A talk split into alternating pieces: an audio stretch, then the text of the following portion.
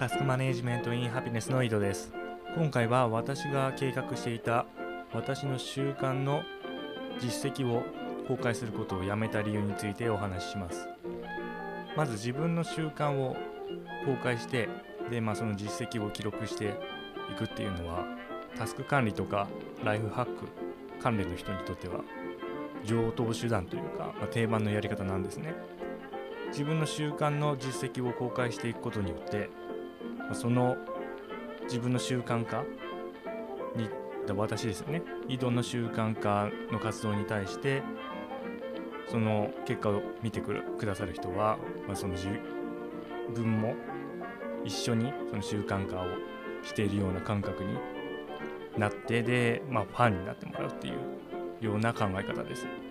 私がやろうとしていた公開の方法は、まあ、もうすでに公開している自分が実績を公開する習慣の項目、まあ、これに対して毎日できたかできてないかとか何回できたかとか、まあ、10だったりまあ回数ですよね。3回とか4回とか、まあ、そういうのを記録して公開していこうと考えていきました。そうすることによって、まあ、毎日できたら111と経ったら、まあ、特に何も面白くないんですけれども、まあ、それが0になったり0がしばらく続いたりとすると、まあ、その状態に対して何か手を打ってまた1に戻さないといけないということになってでその過程を楽しんでいただくと。そういうことを考えていました。もう一つは私が習慣化を頑張っている姿を見て私も頑張らないとで私私って言ったらどっちがどっちか分かんないですけど、まあ、井戸が習慣化している姿を見てそれを見ている方が私も頑張ろうという気になってもらいたいと、まあ、その人をエンパワーメントしたいという動機がもう一つありました、まあ、言うなればマーケティング的な視点ですね。マーケティングなマーケティング的な視点で、まあ、その読者の方に楽しんでもらったり、まあ、そのファンになってもらったりしたいという話でやろうと思っていたんです。しかしながら最近そのタスク管理においてそのマーケティング的な視点がタスク管理そのもの純粋なタスク管理を阻害するのではないかということを考えてまして。でそのまあそれマーケティング的視点も関わるって言った方がいいかな、マーケティング的な視点に使われる要素がタスク管理を阻害するというふうな話です。でそれは何かっていうとその何かタスクだったり、まあ、環境だったり私が言う環境っていうのはタスク以外のもの全てのことですね。そのタスクを行う環境であったりもしくはそのタスクを実行する自分自身であったりタスクか非タスクかっていう意味での環境となります。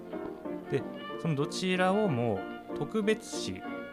するとタスクの実行率が落ちるのではないかという仮説を最近持ってます。私の週間実績公開の何が特別視に当たるかと言いますと大きく分けて2つありまして1つが数字そしてもう1つが物語性です。まず1つ目の数字について話していこうと思います。そもそも数字って何でしょうか？数字というのは私の中の解釈だと数字というものは人に説明する時もしくは人に納得してもらう時に使うものだというふうな考えです。これはビジネスの世界ではまよう言われてますよね。その定量化であったり見える化であったり人に説明するそういう時って常に説明する対象がいると思うんですよ。上司であったりもしくはその部門グループ全体に今こういう状況であると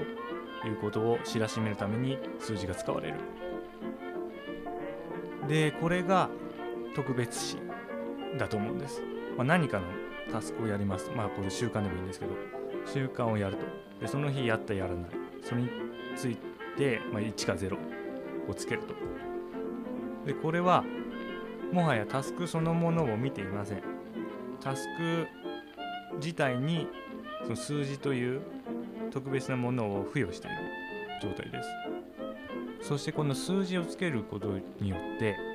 そのタスクを実行した実行していないっていうことをその人に説明するような形式に変換してしまう。でそれはつまり自分の中でそれをそのタスクをやってやんないっていうことを見る説明される側？と、まあ、それを説明する側、まあ、この2つに事故が二分してしまう分離してしまうそういう状態を作るというふうに考えています。実行者と評価者っていう風な分け方でもいいですね。最近ねこれが良くないっていうふうに思ってるんですね。まあこれタスク管理的にはね PDCA しっかりその実行と計画を分けるっていうのは一つのセオリーとしてあるんですけども、